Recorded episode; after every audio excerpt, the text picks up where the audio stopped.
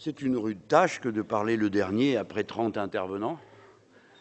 Et parmi toutes les félicitations que j'avais prévues pour ouvrir mon propos, je commence par celle que je n'avais pas prévue, euh, que je vais euh, destiner euh, aux organisateurs qui ont réussi à cet exploit, qu'après que nous soyons exprimés à 30, nous avons seulement deux minutes de retard sur l'horaire prévu. Évidemment, je crois me exprimer votre avis à tous en, adressant des félicitations chaleureuses et fraternelles et reconnaissantes euh, à Corinne Morel-Darleux et Mathieu Agostini, qui ont été les organisateurs de cette journée, qui ont fait le travail de préparation idéologique, les relations.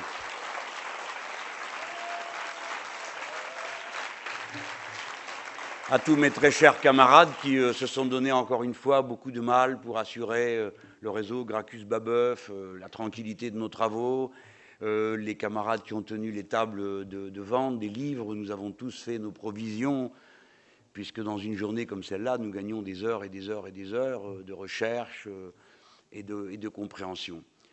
Enfin bref, tous ceux qui ont fait que tout ça a bien marché. Un grand salut à nos amis du village militant qui se trouvaient derrière la tribune et qui, je crois, ont été contents d'être là. En tout cas, nous, on était contents qu'ils soient là. Ça nous a beaucoup apporté. Je ne lis pas toute la liste parce qu'il y a vraiment beaucoup de monde et c'est moi qui ferai sortir de l'horaire euh, par cette activité. Bien sûr, ceux qui ont accepté de, prendre la parole, de participer, que ce soit directement à cette tribune, tous les intervenants, mais aussi tous ceux qui euh, sont intervenus directement sur le site pour compléter, proposer par rapport à l'objet de départ de notre travail, qui est euh, les thèses que nous euh, présentons comme euh, base sur lesquelles ces assises de l'écosocialisme se construisent. Car si bien sûr il y a le bonheur d'être ensemble, celui de comprendre et d'apprendre, il y a une finalité qui est visée par ce type de réunion, et c'est à ces finalités que je vais euh, consacrer mon propos, même si, comme beaucoup d'entre vous, j'ai été mis en ébullition par tel ou tel sujet, que mille réparties me sont venus à l'esprit, que j'en ai pris euh, des pages de notes, euh, que j'ai fait ma provision et je ferai mon miel de mille formules entendues ici, d'autant que c'est vrai qu'à cette tribune se sont succédés beaucoup de ceux qui ont sont des fondateurs de la nouvelle manière de regarder le réel. Je donne enfin un salut à des gens que vous ne voyez pas, mais dont je suis euh, surpris moi-même du nombre. Euh, il y a eu 15 000 personnes qui sont passées euh, sur notre streaming, comme on dit, c'est-à-dire la diffusion en direct et sur Internet de ces assises. Quelle merveille que cette possibilité de partager sans fin et sans coût supplémentaire un savoir qui va bien sûr, dès lors qu'il est répandu, s'accroître, ce qui est la merveille du savoir et de l'intelligence humaine. Ces remerciements clos, euh, je voudrais euh, donner une information sur euh, ce travail que nous entreprenons. Après en avoir discuté entre nous, ce qui était d'abord un moment de la vie, disons-le franchement, interne de notre propre organisation, le Parti de gauche, qui voulait, pour la préparation de son prochain congrès, qui aura lieu en mars, asseoir ses travaux non seulement sur la traditionnelle et indispensable motion d'orientation du parti, marquer euh, le travail accompli, le chemin parcouru tous ensemble dans cette organisation si diverse par sa composition, les trajectoires de ceux qui la composent, marquer le nouvel ancrage dans un espace politique, culturel nommé écosocialisme. Je ne fais pas maintenant l'injure de revenir sur euh, les avatars de ce mot et l'importance qu'il joue aujourd'hui comme une sorte de ligne d'horizon commune qui nous permet de venir, euh, quelqu'un a fait la comparaison ce matin avec des camps de base, ce qui signifiait qu'on avait sûr qu'on était au moins certain que celui-là avait fait son service militaire, euh, il appartient à une génération où ça existait, et en disant, bah, de tous côtés, nous avons pu euh, converger, hein, et c'est cette convergence qui a été l'objet de notre travail et qui nous a libérés du poids d'avoir à assumer dans les détails et sous un regard critique un passé, des doctrines épousées hier, des querelles et que sais-je encore, que nous avons pu connaître non seulement entre nous, mais également à l'intérieur de nous-mêmes. Cette perspective-là, qui était à usage interne, avec ce document que nous soumettions à tous ceux qui voulaient nous donner leur avis, c'est-à-dire qu'ils soient ou non membres de notre parti, même s'ils ne nous supportent pas pour le reste, eh bien, euh, nous avons pensé que il fallait bien sûr nous en faire notre usage, mais que ces thèses, après tout, une fois qu'elles ont été élaborées de cette manière, peuvent convenir à bien d'autres qu'à nous. Raison pour laquelle notre intention est de rendre permanentes les assises pour l'écosocialisme en euh, donnant la possibilité d'abord que le site soit maintenu, deuxièmement qu'il y ait un comité de pilotage pluriel, divers, on n'utilise plus le mot pluriel aujourd'hui pour les raisons que vous devinez, on va dire divers, on va dire ouvert, on va dire ce qu'on veut, pour dire que ce n'est pas seulement euh, le parti de gauche, notamment parce que d'ores et déjà, dans l'organisation euh, concrète de la démarche, plusieurs euh, se sont adjoints à nous, soit qu'ils n'aient pas d'appartenance politique particulière, ça ne veut pas dire qu'ils n'aient pas de pensée politique, mais non pas d'affiliation politique particulière, ou soit qu'ils appartiennent à d'autres organisations, membres du Front de gauche, qui se sont impliqués très directement. Et je dois dire que, par audace, nous pourrions aussi étendre cette proposition, ce signal de bienvenue, à tous ceux qui décident d'installer leur horizon politique à l'intérieur de l'écosocialisme, et je pense en particulier, j'ai vu tout à l'heure des représentants de la jeunesse socialiste qui disent qu'ils ouvrent une université écosocialiste, et bien bienvenue au club, je préfère les voir faire ça que de faire du social-libéralisme. Donc eux aussi, pourquoi pas, pourraient être les bienvenus s'ils le souhaitent, hein, avec le risque pour eux de rencontrer des gens qui ne sont pas d'accord euh, sur Notre-Dame-des-Landes, euh, qui se sentent plus proches des cabanes que des CRS euh, et ailleurs, et ainsi de suite. Mais je pense qu'ils le savent, ils sont grands garçons et grandes filles, ils savent quel est le sens de, de leur engagement. Cette structure permanente va d'ailleurs trouver à se mettre en mouvement dès maintenant car euh, nous avons déjà été saisis par les structures de, notre organisation, le Parti de gauche, du fait que dans six ou sept endroits du pays, déjà des camarades ont l'intention d'organiser des répliques de ces assises de l'écosocialisme dont nous avons tenu la première session ici à Paris aujourd'hui, avec la forme ouverte que vous avez vue. On me dit qu'à Marseille, à Clermont-Ferrand, à Nice, à Montpellier, à Strasbourg, à Besançon, à Toulouse, euh, sont prévues des organisations de, euh, des assises des écosocialismes. C'est donc un mouvement qui est lancé, et le pire pour nous, en tout cas je le dis au nom de tous mes camarades du parti de gauche, le pire serait de vouloir se les approprier, se les réserver. La structure doit être ouverte car l'objectif est de faire avancer des idées.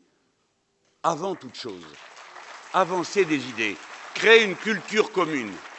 Il nous faut être aussi gramsciens que le sont les sociolibéraux ou les libéraux d'une manière générale, qui, eux, ont réussi à imposer leurs normes, leur manière de voir, leurs priorités, leur culture à toute la société, transitant par des mécanismes qui nous conduisent à incorporer, au sens radical du terme, au sens où Bourdieu aurait pu le dire, à incorporer les normes du capitalisme et de sa compétition permanente mortelle, réduisant l'humanité et la conception et le regard qu'elle a d'elle-même à l'homo economicus, c'est-à-dire à cette personne qui, en toutes circonstances, prend des décisions rationnelles sur un marché et à quoi se résume toute son humanité, prendre cette décision de type soi-disant rationnel. Prenons un exemple. Par exemple, quel bateau, quel paquebot vais-je m'acheter? Celui qui fait 70 mètres ou celui qui fait 50 mètres? Et entre ceux qui font 50 mètres, lequel coûte le moins cher? Parce que là, j'aurais pris une bonne décision qui honorera mon intelligence. La question n'étant pas posée de savoir pourquoi j'ai besoin d'un paquebot pour moi tout seul.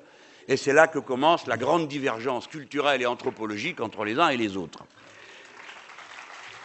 Cette incorporation des normes du néolibéralisme et de ce monde que nous qualifions, nous, au parti euh, de gauche, comme d'autres, de monde globalitaire, c'est-à-dire un espace culturel sans bord, dans lequel l'être humain, des grands rouages de son activité collective macroéconomique aux rouages intimes de la décision personnelle, sont tous pris à l'intérieur d'un ordre qui est économique, mais qui est, il faut le dire, et ceci participe pleinement du matérialisme historique, d'abord un ordre culturel.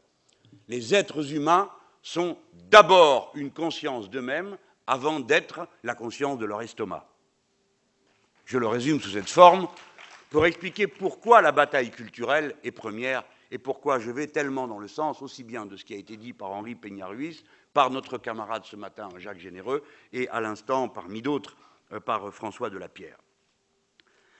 Ceci suffirait à justifier la démarche, mais nous ne sommes pas seulement dans une exigence intellectuelle, critique, de renouvellement de notre rapport à l'idéologie dominante et au système dominant. Nous sommes confrontés à une situation d'urgence qui oblige, qui nous oblige à la propagation de ces idées qui permettent à nos semblables de s'emparer de la compréhension complète de la situation, pour qu'ils puissent en devenir totalement acteurs compte tenu de ce qui les attend. Trois bifurcations sont à l'œuvre. L'une est bien connue de vous tous. C'est celle qui conduit le système capitaliste du fait de son code génétique, qui fait que c'est un système par nature instable. Il ne faut pas croire que la crise soit une exception dans le modèle capitaliste. La crise est la règle. C'est à intervalles réguliers, tous les cinq, tous les dix ans, que se produit le dysfonctionnement qui résulte de ces contradictions internes. Bien.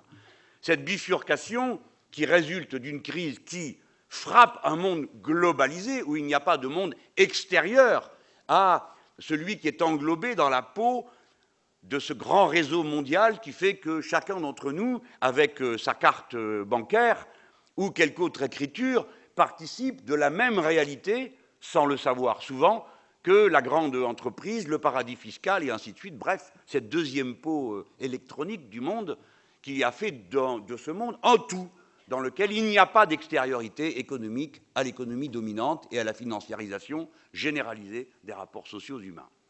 Eh bien, naturellement, le choc peut venir de n'importe où et provoquer, comme pour tous les systèmes métastables, des sorties, des bifurcations, parce que c'est ça que veut dire le mot bifurcation, c'est-à-dire qu'avec les mêmes paramètres de départ, un petit choc, une condition nouvelle, fait que le système tout entier, pour les raisons mêmes qui sont à l'origine de sa dynamique, change complètement de trajectoire. J'ai l'habitude, pour donner une image plus simple de cette réalité physique, euh, d'imaginer ce que c'est un conducteur qui roule à 200 à l'heure, ce qui n'est pas permis, on va dire 130 pour rester dans la règle, hein, et euh, il, suit la route et euh, survient une guêpe qui le pique. Naturellement, le résultat de cette piqûre n'aura aucun rapport avec la proportion qu'il y a entre l'insecte et le conducteur et la situation générale dans laquelle il se trouve, mais il est très vraisemblable que le véhicule va changer complètement de trajectoire et provoquer toute une série d'événements qui n'ont aucune espèce de rapport avec les intentions du pilote, ni même celles de l'insecte, à supposer qu'il en est. Voilà. Voilà ce qui est une bifurcation et euh, le, modèle spontané, auto-organisé euh, d'une bifurcation qui ne doit rien à l'intelligence humaine, à la volonté, au calcul, à la prévision, à rien du tout. C'est le résultat d'un système auto-organisé. Et quand bien même cela ne se produirait pas, parce que nous croirions magiquement que grâce aux réunions du G20, du G8 et du G Tartampion, nous allons régler les problèmes, car vous savez qu'ils ont été réglés définitivement après la crise des subprimes, par la moralisation du capitalisme, l'extinction des paradis fiscaux qui nous a été annoncée. D'ailleurs, on avait eu une bonne nouvelle, il n'y avait que 10 paradis fiscaux dans le monde et depuis ils ont disparu puisqu'il n'y en a plus aucun dans la liste. Donc nous sommes tranquillisés totalement. Mais malheureusement, je suis obligé de vous dire qu'il euh, reste encore un problème à régler, qui est que le capitalisme, au bout du bout, ne pourra jamais se passer de la valeur réelle à mettre en face des signes monétaires. Et que le premier émetteur de signes monétaires, les États-Unis d'Amérique, produisent une quantité de signes monétaires tels qu'ils n'osent même plus dire eux-mêmes à quel niveau elles s'élèvent, et que si on les mettait en rapport avec la production réelle et les biens auxquels ils sont censés donner droit, quand vous avez un dollar ou un euro, vous espérez pouvoir acheter quelque chose avec, eh bien, si on les mettait en face, le dollar subirait une dévaluation gigantesquissime dont personne n'a jamais entendu parler, sinon qu'on a pu en avoir quelques prémices au moment de la République de Weimar, ou j'ai pu voir moi-même de mes propres yeux dans la République sandiniste du Nicaragua, où euh, les, les billets vous collaient au doigt parce qu'ils changeaient de valeur plusieurs fois par jour, et qu'on ne savait pas quelle était au juste la valeur de ce qu'on avait. J'ai une fois déjeuné à un restaurant avec euh, deux gros sacs de sport euh, pour payer le repas à deux qu'on était. Ce n'est pas deux sacs de sport qu'il faudra amener, mais vraisemblablement cinq ou six véhicules de billets si euh, se produit le choc que je viens d'indiquer. De toute façon, quand la Chine va passer en tant que producteur devant les États-Unis d'Amérique, ce qui est inéluctable, eh bien, euh, il faudra que la hiérarchie du capitalisme se réorganisera, car le système capitaliste est un système hiérarchisé pour les raisons qu'il faut à la fin emprunter un, dernier recours, et que ça ne peut pas être celui qui n'a rien, c'est forcément celui qui a quelque chose, et celui qui a quelque chose, c'est la Chine. Cette première bifurcation est à l'ordre du jour. Elle est économique. On peut dire, après tout, on verra bien. Ça va nous faciliter euh, les tâches de la révolution citoyenne. Bon, nous n'avons pas tous le goût des grandes catastrophes, et si tout ça pouvait se passer plus tranquillement, que ça nous arrangerait bien, et si on pouvait l'éviter. Il y a une deuxième bifurcation qui apparaît dans l'histoire humaine et qui a à voir avec ce que nous faisons, c'est que nous sommes 7 milliards, c'est la plus grande nouvelle. C'est la première de toutes les nouvelles. Vous ne pouvez pas passer à côté de ça. La vie ne s'organise pas pareil à 7 milliards qu'à 2 milliards ou à 1 milliard. On ne parle pas de la même humanité. D'ailleurs, tous les comportements fondamentaux connus euh, depuis les millénaires d'existence de constitution de l'humanité sont modifiés par le nombre. Et il suffit de regarder simplement la réalité civilisationnelle à laquelle ça donne lieu. Savez-vous que maintenant, plus de la moitié de l'humanité vit en ville? C'est un fait radicalement nouveau dans l'histoire. Pendant des millénaires et des millénaires et des millénaires et des millénaires, les êtres humains ont vécu par petits groupes, dans une population pour l'essentiel devenue paysanne. Aujourd'hui, euh, la paysannerie ne représente plus que la moitié de la population du globe. Tout le reste est salarié urbain. De la même manière, 60% des femmes, je prends cet exemple parce qu'il me paraît parlant, ont recours à une méthode de contraception. Il est lamentable qu'il en reste 40% qui n'y ait pas accès, mais ça change complètement le fait que pour 60% des femmes, une aptitude n'est plus un destin. Et je pourrais prendre comme ça combien d'autres exemples qui modifient radicalement la, condition humaine. C'est pourquoi, camarades, la troisième bifurcation, qui est la bifurcation écologique, prend dès lors une toute autre signification. Dans le passé, nous, marxistes, nous pensions, nous travaillions beaucoup sur les contradictions du capitalisme. Mais nous n'avions pas vu à quel point celle-là nous rattraperait plus vite que toutes les autres. Et que s'il y avait doute sur la théorie de la catastrophe, qui a occupé des, générations de penseurs matérialistes, à propos de l'effondrement du capitalisme, il n'y a aucun doute sur la théorie de la catastrophe à propos de l'écosystème humain. Et par conséquent, là, nous sommes dans le registre de l'urgence. Parce que ce qui est à l'ordre du jour, c'est la destruction complète de la civilisation humaine comme nous la connaissons. Il ne faut, pas biaiser avec cette réalité. On ne le dit pas pour faire peur et participer à l'idéologie dominante et à l'esthétique du capitalisme, qui est de faire peur tout le temps à tout le monde, pour que tout le monde ait peur de tout le monde et que la dissociété fonctionne à mort. Non, mais parce que c'est la réalité, le défi intellectuel le plus intéressant qui nous est lancé. Comment allons-nous faire pour éviter cette situation?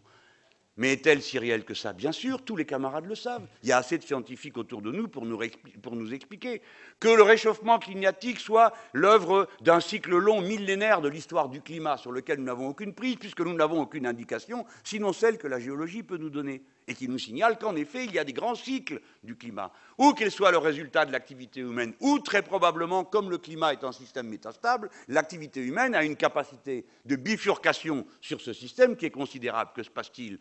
Non, le niveau de la mer ne va pas monter graduellement. La température ne va pas se réchauffer petit à petit. Si bien que vous vous dites, bon, voilà, euh, comme j'en ai encore pour dix ans, il sera bien assez frais. Non, ce sont des systèmes stacoustiques, c'est-à-dire que c'est par palier que la catastrophe se rapproche. À partir d'un certain point de fond des eaux, la pression qui s'exerce sur le fond de la mer fait remonter les glaçons qui sont pleins de gaz méthane, et ce gaz méthane est libéré brutalement dans l'atmosphère, développe l'effet de serre, et ainsi de suite. Par conséquent, ça n'est pas linéaire, c'est quelque chose qui va comme ça. C'est, au sens euh, traditionnel de définition scientifique du mot, catastrophique. Cette bifurcation, c'est elle qui appelle l'écosocialisme. Ce n'est pas l'idée que nous aurions à lifter notre doctrine, parce que euh, nous aurions à nous reprocher un passé calamiteux ici, euh, des insuffisances là, etc. Ce n'est pas ça le sujet.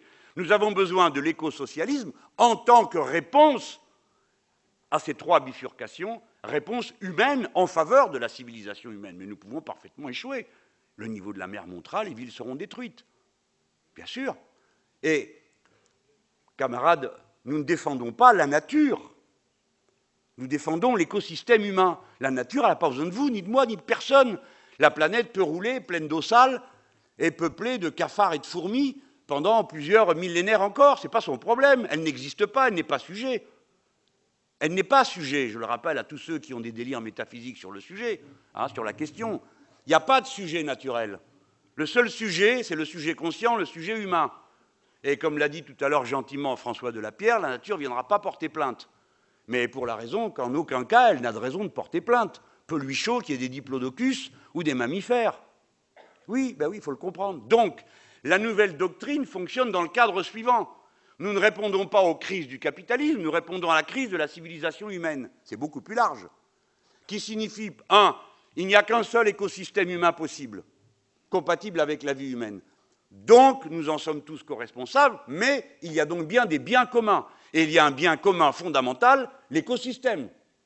Et s'il y a un bien commun fondamental qui nous appartient à tous, il y a donc un intérêt général humain. Virgule, nous sommes tous semblables. Nous sommes tous semblables, c'est une idée qui a été discutée un million de fois. Il y a plein de gens qui disaient, mais pas du tout. C'est quand vous commencez à dire qu'on est tous semblables, alors qu'à l'évidence, il y a des hommes, des femmes, des gros, des petits, des maigres, des très instruits, des très bêtes. Vous voyez bien que dans l'ordre de la nature, l'égalité n'existe pas. Il n'existe que la prédation. Eh bien alors, Monsieur Mélenchon, Monsieur Levy et tous les autres, vous êtes en quelque sorte une association malfaisante de gens emprunts à une idéologie folle parce que vous voulez établir une égalité que vous basez sur une similitude qui n'existe pas. Et donc chaque fois que vous essaierez d'aller dans le sens de cette égalité, vous irez contre la nature au prix d'une violence politique. Donc vous êtes par essence des totalitaires. C'est ce qu'il nous disait. À quoi nous répondons Non pas sur la nature humaine, impasse philosophique que tout le monde connaît quand on est matérialiste, mais nous répondons sur le fait objectivement démontré de la similitude dans la dépendance à l'égard d'un écosystème unique. Donc nous sommes bien tous semblables. Et si nous sommes bien tous semblables, petits, gros, quelle que soit notre couleur, quel que soit notre sexe, qu'il y a un intérêt général, comment pouvons-nous faire pour le trouver? Nous n'avons rien d'autre que notre intelligence. Donc il faut pouvoir discuter.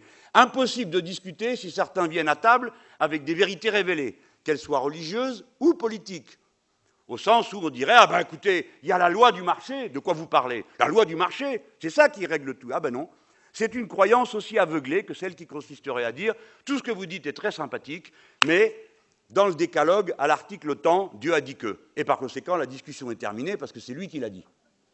C'est de même nature, c'est la même métaphysique, c'est le même refus de l'idée que nous ne sommes que des êtres humains c'est-à-dire avec une capacité de compréhension du réel qui est limitée par nos sens et même par notre intelligence. Et donc nous ne pouvons prendre des décisions que provisoires et que pas bonnes. Mais on en prend certaines moins bonnes que d'autres.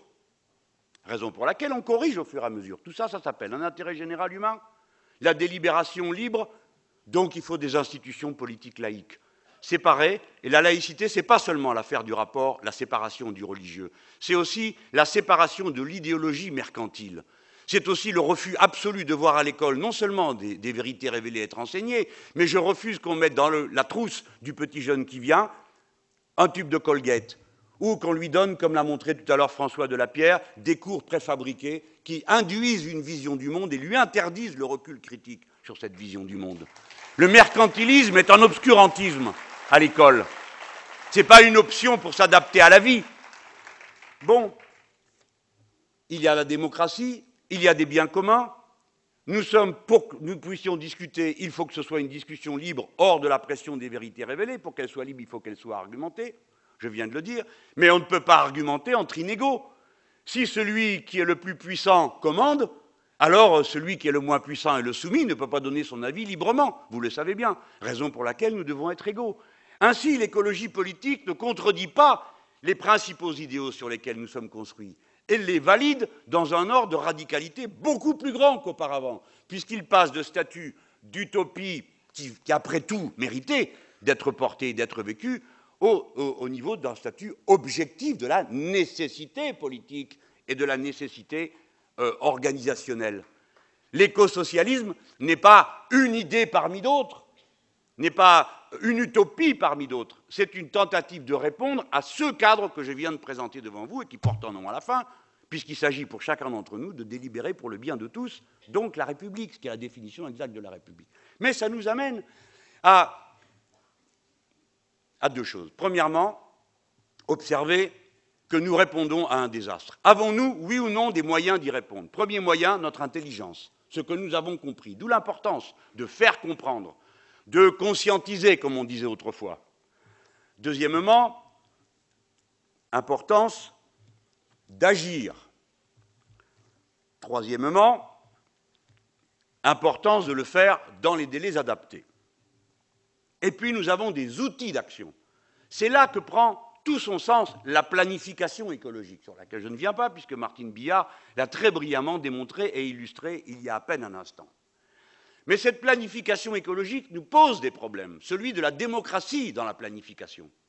Ce n'est pas une question annexe, c'est la question de la liberté individuelle. La liberté individuelle est la condition initiale de l'écosocialisme. Ce n'est pas un résultat parmi d'autres qu'on espère voir se réaliser. C'est la condition initiale. Pour être capable de définir l'intérêt général humain, nous avons besoin, chacun d'entre nous, d'être radicalement libre émancipés et non pas placés ni sous la dépendance d'une idéologie qui nous écrase, ni sous celle d'un rapport social qui nous domine. La liberté n'est pas une question secondaire, elle commence le projet écosocialiste. Et dans ces conditions, il ne peut pas être question, compte tenu des éléments scientifiques qui président à la compréhension des besoins écologiques, que tout d'un coup nous sortions une science qui imposerait des décisions personnelles, individuelles, revenant ainsi à la vision la plus caricaturale du socialisme scientifique, qui enjoint à chaque personne tel ou tel type de comportement, exige de lui qu'il devienne un homme nouveau ou une femme nouvelle. Cette liberté, elle serait mise à mal si on acceptait le principe de l'écologie punitive, c'est-à-dire celle qui va chercher la responsabilité des comportements individuels à la base des responsabilités de la société faisant système. Il ne peut pas être question qu'on vienne me dire comment je dois m'habiller, ce que je dois manger ou ce que je ne dois pas manger, etc. Même si j'aime qu'on me dise ce qu'il est préférable que je fasse, parce que ça m'aide comme tous les êtres humains. Mais je ne veux pas qu'on me donne d'ordre. Et je pense que beaucoup d'entre vous ressentent la chose comme moi. Par conséquent, il faut que nous ayons des règles mesurables et objectives. Il y en a une, c'est la règle verte. Elle permet d'organiser la planification écologique. Ne rien produire dans des conditions telles que l'écosystème ne puisse récupérer le dommage qui lui a été causé par cette production. Et si nous pensons que la règle verte a cette valeur auto-organisatrice des principes de la planification écologique, alors on l'inscrit dans la Constitution, mais surtout on en tire la première des conclusions, c'est que le moteur de l'écosocialisme est culturel. J'ai entendu toute une discussion sur ce caractère démocratique de la planification.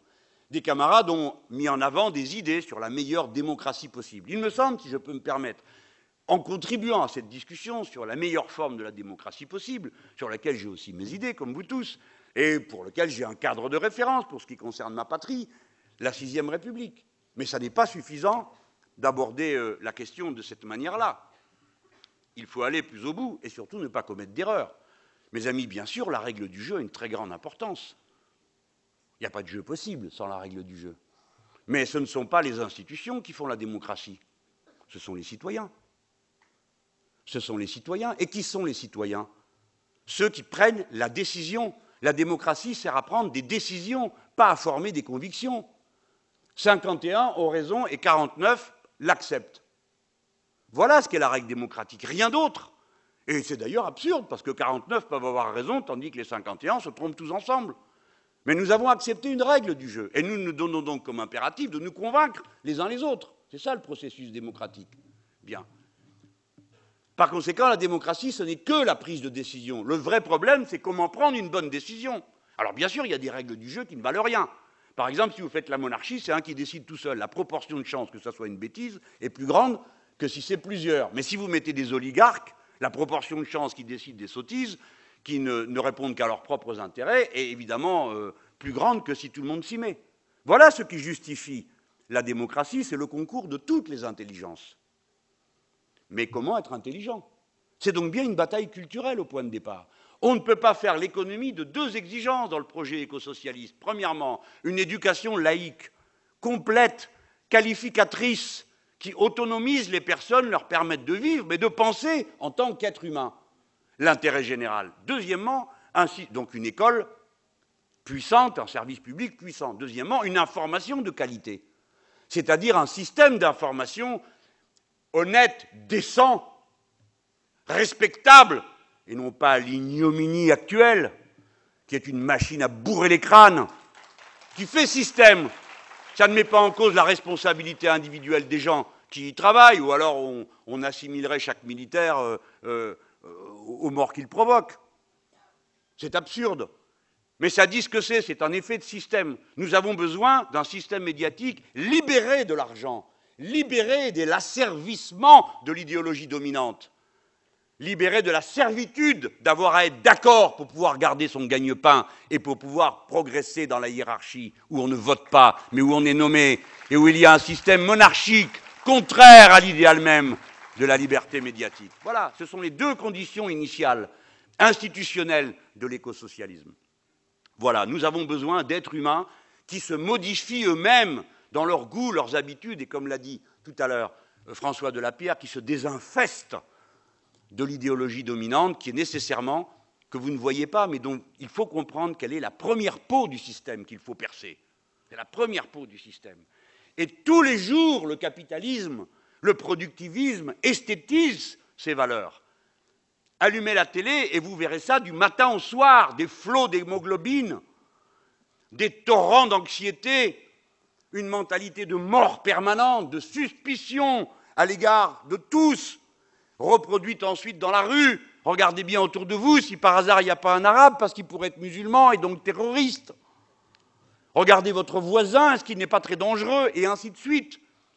Tout le système esthétise les valeurs qui conduisent à la compétition et à la méfiance. La compétition commence par la distinction de l'autre, par le refus de l'empathie avec l'autre, puisque je suis en compétition avec lui. Notre système, à l'inverse, doit promouvoir d'autres valeurs. Je veux y venir un tout petit instant. Raison pour laquelle vous entendrez autant, que ce soit Raphaël Correa, que ce soit Christina Kirchner ou que ce soit Hugo Chavez, parler si souvent d'amour dans leur discours, et moi quelquefois aussi. C'est parce que ce sont les valeurs qui réintègrent l'humanité complète dans un sentiment qui est un sentiment gratuit, cette gratuité du rapport humain est le contraire de l'homo economicus. L'homo economicus échange. La relation d'amour, c'est une relation de don. C'est un donc deux fondamentaux complètement différents. L'un finira forcément dans la haine, parce que la compétition, poussée à son terme et déshumanisée, finit dans la haine de l'autre, ou plus exactement, pour être accomplie, a besoin de la haine de l'autre. Tandis que le régime de la solidarité, au bout du compte, finit par euh, l'empathie sous sa forme la plus euh, voluptueuse, comme l'a dit ce matin euh, Jacques Généreux, ou toi peut-être tout à l'heure. Qui nous a parlé de volupté ce matin? Qui? Henri. Eh bien voilà, ça ne m'étonne pas. Henri Peña-Ruiz. Voilà comment la bataille est une bataille culturelle en même temps qu'elle est sociale et politique, etc. On a assez bien décrit, je vais finir cette description sur, sur ce point. On a assez bien décrit la part des forces sociales qui sont intéressées à cette sorte de changement. Ce n'est pas seulement celle que libère l'agression qu'est la crise comme stratégie de pression des uns sur les autres pour tirer du surprofit. Elle est dans ce que nous pouvons déchaîner dans le sentiment humain, à travers les catégories sociales, en faisant appel à ce qu'elles ont de meilleur pour résoudre le problème commun. S'il y a un intérêt général humain, alors il y a une empathie générale humaine. C'est elle à laquelle il faut s'adresser. Et ça, ça va de l'ouvrier à l'ingénieur, au technicien. Tout le monde est impliqué parce que tout le monde y peut quelque chose. Et je vais vous dire que certains moments, j'ai mal ressenti une forme d'arrogance à l'égard des travailleurs en disant mais comment ça se fait qu'ils n'ont pas compris à chaque fois, moi aussi, on me fait le coup. Comment ça se fait que les travailleurs ne sont pas écologistes? Ils sont même réactionnaires puisqu'ils défendent leur outil de travail. On les comprend, hein mais on les plaint. Mais comment ça se fait alors qu'ils sont si nombreux qu'ils ne sont pas déjà au pouvoir? Comment ça se fait alors que leur condition de classe est celle-là, que certains collaborent à l'oppression des autres? Ben, Ça porte un nom, ça s'appelle euh, l'idéologie dominante, l'aveuglement. Le processus dominant est un processus d'aveuglement.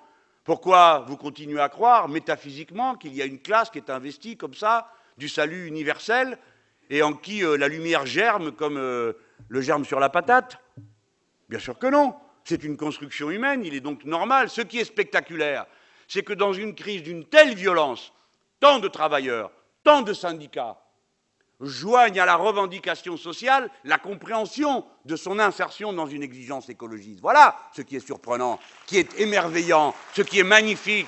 C'est qu'il y ait les travailleurs de Fralib, c'est qu'il y ait les travailleurs de Florange, c'est qu'il y ait les travailleurs de Petroplus, même dans une raffinerie, ils avaient des idées écolo. Vous voyez?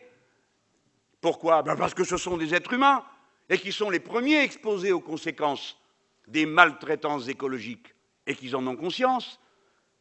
Parce que tant qu'on leur a dit ce qu'on leur avait dit sur le développement spontané, dynamisant de la société par produire, produire et produire davantage, ils ne regardaient pas le mineur, le tapis roulant qui amenait le charbon qui sortait du front de taille, autrement que pour la poussière qui se répandait dans ses poumons. Il avait entendu parler de la silicose, il connaissait cette maladie. Mais jamais il n'avait pensé que la courroie qui faisait tourner le tapis roulant était en amiante et qu'on la changeait toutes les semaines. Et que donc, en plus de la silicose, il se faisait amianter. Ce dont on a fait la découverte que c'est en dernier. Vous croyez que les travailleurs ne le savent pas? Étant mis en première ligne de la production, et à force d'en entendre parler, qu'ils ne savent pas qu'il y a un problème, que chaque acte productif pose un problème à l'écosystème et que donc il faut avoir un comportement responsable. C'est donc des travailleurs et des salariés que vient la première force sociale écologique, et pas, seulement de la classe moyenne supérieure qui préférerait qu'après la pluie, son gazon reste vert et ne devienne pas bizarrement blanc. Il faut aller à ma conclusion. De l'intérêt général et de la volonté d'un système de liberté politique éco-socialiste, j'ai déduit la nécessité de la règle verte auto-organisant la planification écologique. Les systèmes politiques qui vous sont proposés sont tous en impasse. L'ancien communisme d'État, peut-être parce qu'il a été le résultat d'une émergence pour la première fois dans l'histoire dans un pays arriéré, a confondu l'idéal émancipateur du communisme avec le développement sans fin des forces productives qui permettaient de rassasier les appétits, d'interrompre les familles, les famines, de soigner, de développer et développer sans cesse. Ce bilan, nous l'avons fait, et s'il fallait qu'on en garde un vestige, ce serait la mer d'Aral qui témoignera pour toujours de la folie de cette illusion. Mais ceci appartient au passé. Ce qui est dans le présent, ce qui concerne les idéologies de gauche, c'est la social-démocratie, astre mort, qui circule dans le vide intersidéral qu'elle a tendance à développer, et qui repose sur un axiome suicidaire développer les, les, fruits de la croissance, pardon, partager les fruits de la croissance, double suicide. Premièrement, parce qu'on ne touche pas au gâteau principal, on ne va partager que les fruits de la croissance. Si on ne touche pas au gâteau principal, on laisse donc armer le premier protagoniste du productivisme, le capital. Deuxième sottise, partager les fruits de la croissance, ça veut dire qu'il n'y a de mieux-être que dans la croissance. Et ce point m'amène à critiquer un aspect des interventions que j'ai entendues. La décroissance n'est pas une option, c'est une nécessité. La question est de savoir comment on le traite. Parce que si on continue comme ça, si on continue comme ça, la règle verte nous enseigne que la planète n'est pas capable de renouveler les dégâts que nous, que nous procurons. Et tous les ans, la date recule dans le calendrier. La question qui nous est posée, c'est si nous voulons garder un niveau de performance productive capable de rassasier 7 milliards d'êtres humains et bientôt et tantôt 10. Alors nous devons modifier radicalement les process de production. Nous devons faire appel à une masse d'intelligence, de techniques, de progrès, d'avancées dans les méthodes de production, telles que nous puissions réaliser cette progression sans prendre davantage sur l'écosystème. Et aussi longtemps qu'on n'aura pas trouvé, il faudra décroître. Mais il faudra décroître d'une manière raisonnée, car vous le savez comme moi, tout ne peut pas décroître, ça a été dit ce matin. Et nous ne nous trompons pas. Nous allons commencer par faire décroître le superflu, c'est-à-dire les consommations ostentatoires, les productions inutiles. Oui, ce sera une violence, mes amis. Et je veux dire à ceux qui croient que le débat suffit à épuiser la contradiction des intérêts qu'ils rêvent. Ils rêvent d'un monde pur et parfait où, en en discutant, on règle tout. Ce n'est pas vrai les contradictions vivent aussi longtemps que leurs conditions existent. Et à un moment donné, il faut décider. C'est pour ça qu'il y a la démocratie, c'est aussi pour ça qu'il y a la loi, et c'est pour ça qu'elle s'applique. Et c'est pour ça qu'il y a une violence, bien sûr, qu'on doit limiter, qu'est la violence légitime de l'État. S'il n'y a pas de violence légitime de l'État, vous n'avez aucune raison de priver certains de la jouissance de revenus absolument délirants qui conduisent à des consommations ostentatoires, etc., etc., etc. Voilà comment tout se tient dans ce projet politique qu'est l'éco-socialisme. Et qu'il faut doser, régler avec beaucoup de soin, parce qu'une erreur ici, une erreur là peut nous conduire à des grandes catastrophes. Vous me direz, les autres en font autant. Mais ce n'est pas une excuse, puisque précisément, nous prétendons, nous, éviter ces catastrophes à l'humanité. J'ai dit ce qu'il y avait à dire sur la social-démocratie, l'ancien système du communisme d'État. Le procès du libéralisme ne doit pas être fait, il est réglé par le sujet même qui nous occupe. On peut dire enfin que l'écologie qui supposerait un capitalisme vert est une, illusion, lui aussi, et pour une raison qui est qu'ils ne tiennent pas compte de ce qu'est le capitalisme de notre époque. Ils rêvent d'un capitalisme à la papa, dont ils supposent qu'il était bienveillant, il ne l'a jamais été, et qui ferait les investissements nécessaires, mais pas du tout. Le capitalisme de notre époque est un capitalisme financier transnationalisé, prédateur. Il veut sortir de la production du 8, du 10, du 12 là où pendant des décennies, le 4 était considéré déjà comme de la surexploitation. Mais mes chers amis, vous ne pouvez pas faire deux choses à la fois pomper des dividendes à mort et investir dans le capital constant. C'est ou l'un ou l'autre. Et d'ailleurs, c'est arbitré dès aujourd'hui. La masse de ce qui est distribué en dividendes est supérieure à la masse de ce qui est mis en investissement dans ce pays. La réponse est donnée par les faits. Le capitalisme vert ne peut pas exister. D'abord parce que le capitalisme fonctionne sur la rareté et la frustration idéologique, consumériste, et sur la rareté organisée par le dépouillement de ceux qui ne peuvent pas accéder aux biens. Voilà une illusion de la même manière que l'écologie morale n'a aucune espèce d'avenir. Culpabiliser les gens à un titre individuel en leur suggérant des comportements responsables que nous avons tous à la maison, puisque nous avons réussi à transformer souvent nos cuisines et nos arrière-salles en déchetteries, où euh, nous trions toutes sortes de choses euh, avec euh, conscience et responsabilité avant de monter dans notre voiture diesel.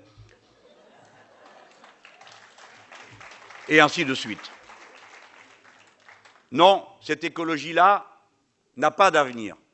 L'écologie est nécessairement anticapitaliste en même temps qu'elle est antiproductiviste, et elle est anticapitaliste parce qu'elle est antiproductiviste. Nous cherchons par ce moyen, j'achève là vraiment, à définir un espace politique nouveau. D'abord un espace politique intellectuel. Nous, le parti de gauche, nous sommes très prétentieux. Nous voulons apporter notre contribution originale au front de gauche qui est notre bien le plus précieux. Notre contribution originale, ce sont des idées, de l'énergie. Nous voulons être éclaireurs pour qu'à son tour, notre front de gauche soit lui-même éclaireur dans la société.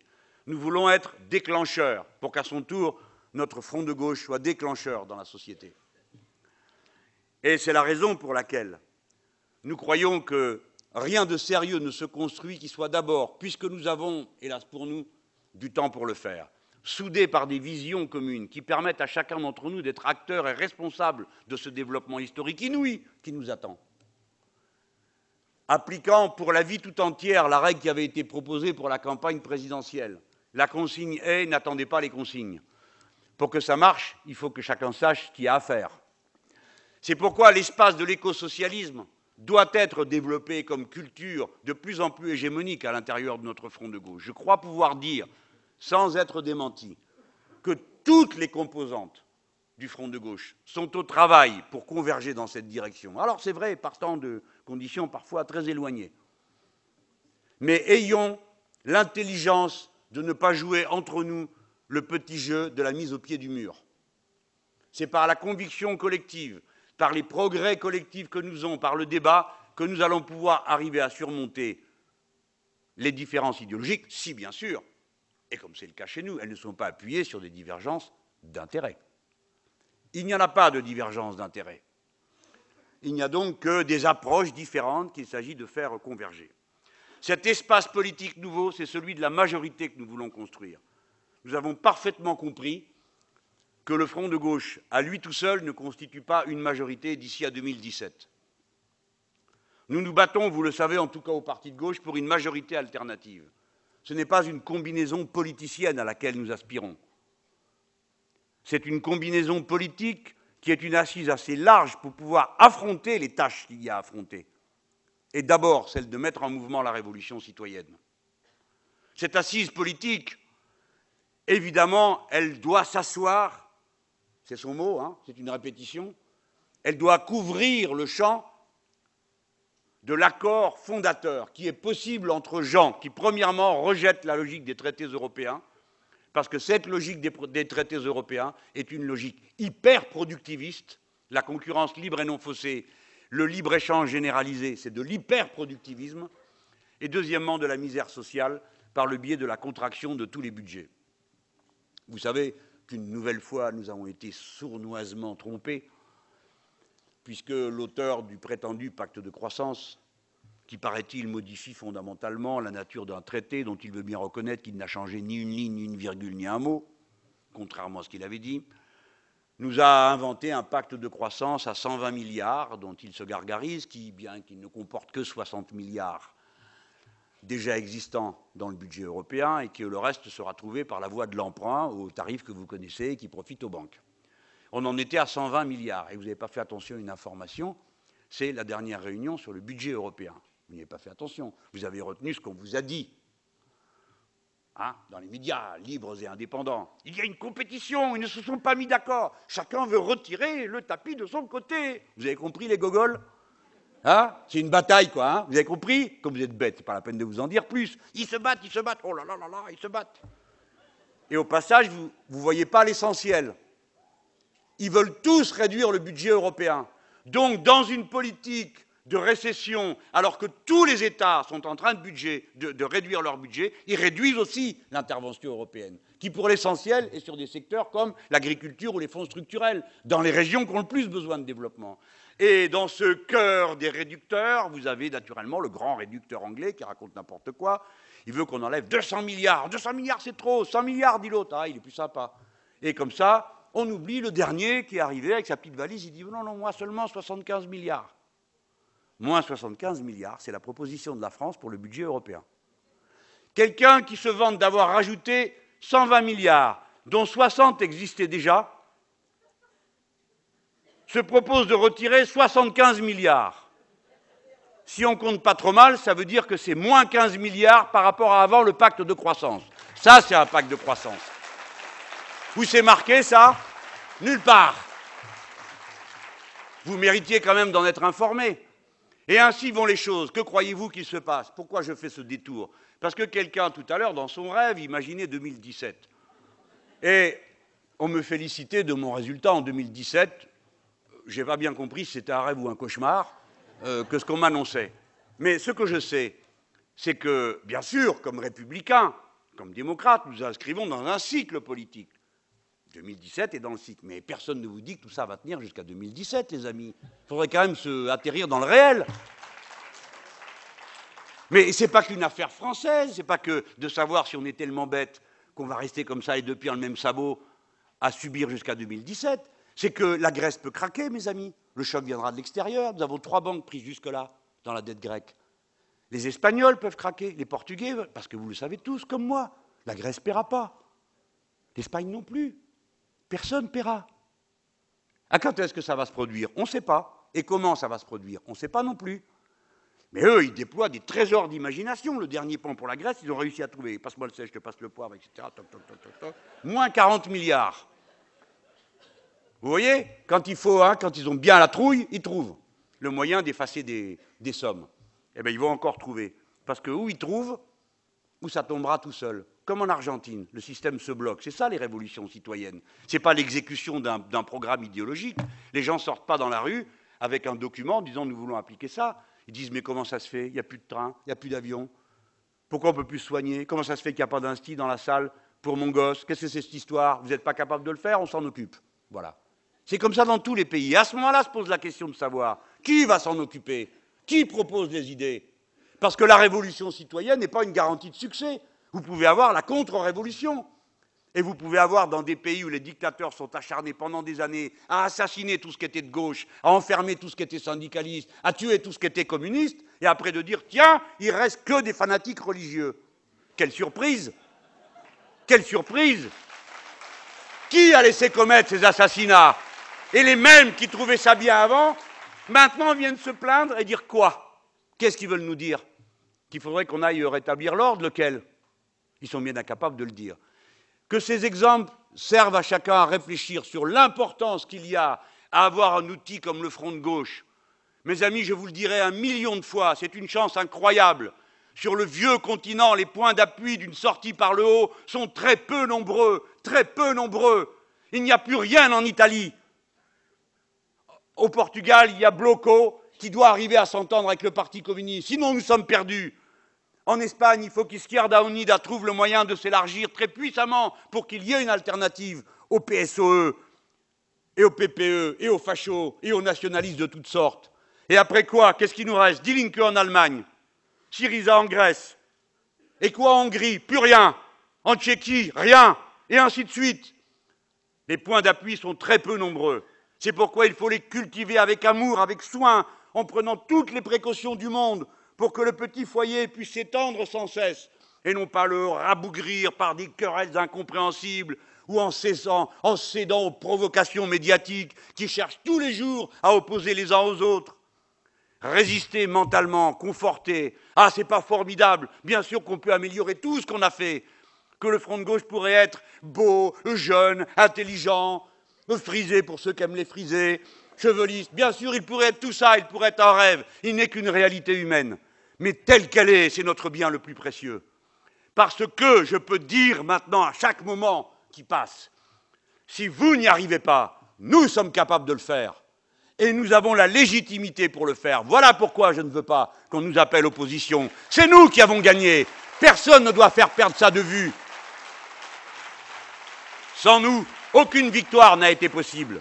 C'est la raison pour laquelle nous avons l'autorité, la légitimité qui suffit à dire qu'une base existe sur la base de l'écosocialisme qui nous permet de regrouper avec les députés de la gauche du Parti socialiste qui ont voté contre le traité dans, l'Assemblée. Bien sûr, ils ont voté la règle d'or et tout le reste parce qu'ils ont eu peur, mais au moins ils ont fait le premier geste avec les députés écologistes qui ont voté contre le traité, avec tous ceux qui se reconnaissent dans l'idée qu'une révolution citoyenne, à son rythme, peut transformer le pays. Elle existe dans l'Assemblée. Il y a un autre centre de gravité. Nous ne sommes pas obligés d'être condamnés à supporter que le changement, comme ça a été le cas dans l'ancien régime, après qu'on ait fait une révolution, être livré pieds et poings liés aux plus modérés, aux plus trouillards, aux plus effarouchés, aux plus soumis, à ceux qui sentent à plein l'ancien régime. Nous pouvons au contraire constituer une autre majorité avec les mêmes, dont le centre de gravité serait différent. Voilà ce que nous disons aussi tranquillement qu'on peut le dire. Quand vous voulez, demain matin s'il le faut, nous sommes capables de le faire, de gouverner autrement ce pays, d'avoir le courage d'assumer les conflits qu'il contient et non pas d'essayer continuellement de les éviter, notamment les conflits avec le capital, avec les Mittal et avec tous les autres. Monsieur Mittal n'est pas le bienvenu en France. Il ne l'a jamais été, parce que l'OPA qui lui a permis d'acheter Arcelor est une OPA hostile contre laquelle nous n'avons rien pu faire parce que le social-libéral ultra, Dominique Strauss-Kahn, avait vendu les dernières actions que possédait l'État dans cette entreprise, si bien que quand il y a eu une OPA hostile, il a été impossible de s'y opposer. Voilà la vraie histoire. Ce monsieur Mittal n'a aucun droit sur nous. Cette aciérie, cette sidérurgie, ce sont nos travailleurs qui l'ont fait vivre. L'État a mis 60 milliards de recapitalisation pour faire vivre la sidérurgie en Europe. Et on devait faire, paraît-il, l'Airbus européen.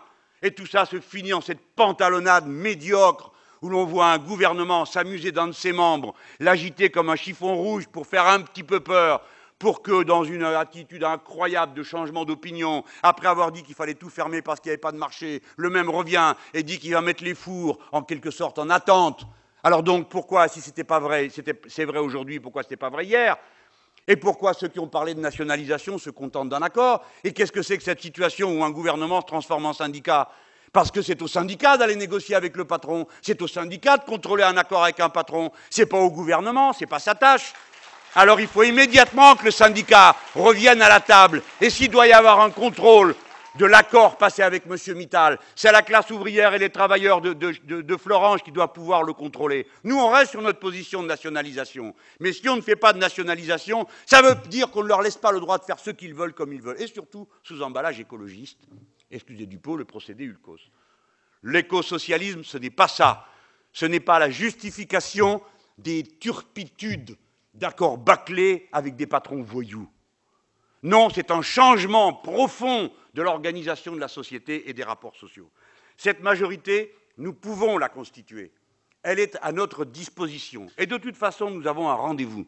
Ce rendez-vous, il est politique. Non seulement celui des élections municipales, parce que chaque fois qu'on vote, c'est important. Oh, je ne vous dis pas que les élections municipales, ça ruisselle de clarté. L'élément local joue un grand rôle. C'est comme ça. Mais nous avons derrière l'élection européenne. Et c'est le chef de l'État lui-même qui a dit que c'était un rendez-vous. Par conséquent, nous ne sommes pas dans des espaces de temps euh, incommensurables. Nous ne sommes pas en train de discuter de savoir ce qu'on fera en 2017. Nous sommes en train de discuter de ce qu'on fait maintenant pour empêcher la catastrophe sociale, la catastrophe écologique et la catastrophe politique représentée par un gouvernement issu d'un vote, d'une volonté de changement et qui ne change rien. Voilà le défi auquel nous sommes confrontés. Et ce défi, ces principaux éléments vont être mis sur la table et arbitrés par le suffrage universel, non pas dans 100 ans, mais dans les deux ans qui viennent. Voilà, mes chers amis, pourquoi il y a une si grande importance à consacrer l'énergie qu'on peut chaque jour pour faire progresser l'idée qui permet de rassembler et de se donner une vision du futur qui ne soit pas simplement un rafistolage de l'existant. Parce que le temps des rafistolages est fini. Que maintenant, c'est un défi qui est posé à la civilisation. Et la civilisation, qui c'est C'est nous qui sommes presque à l'heure.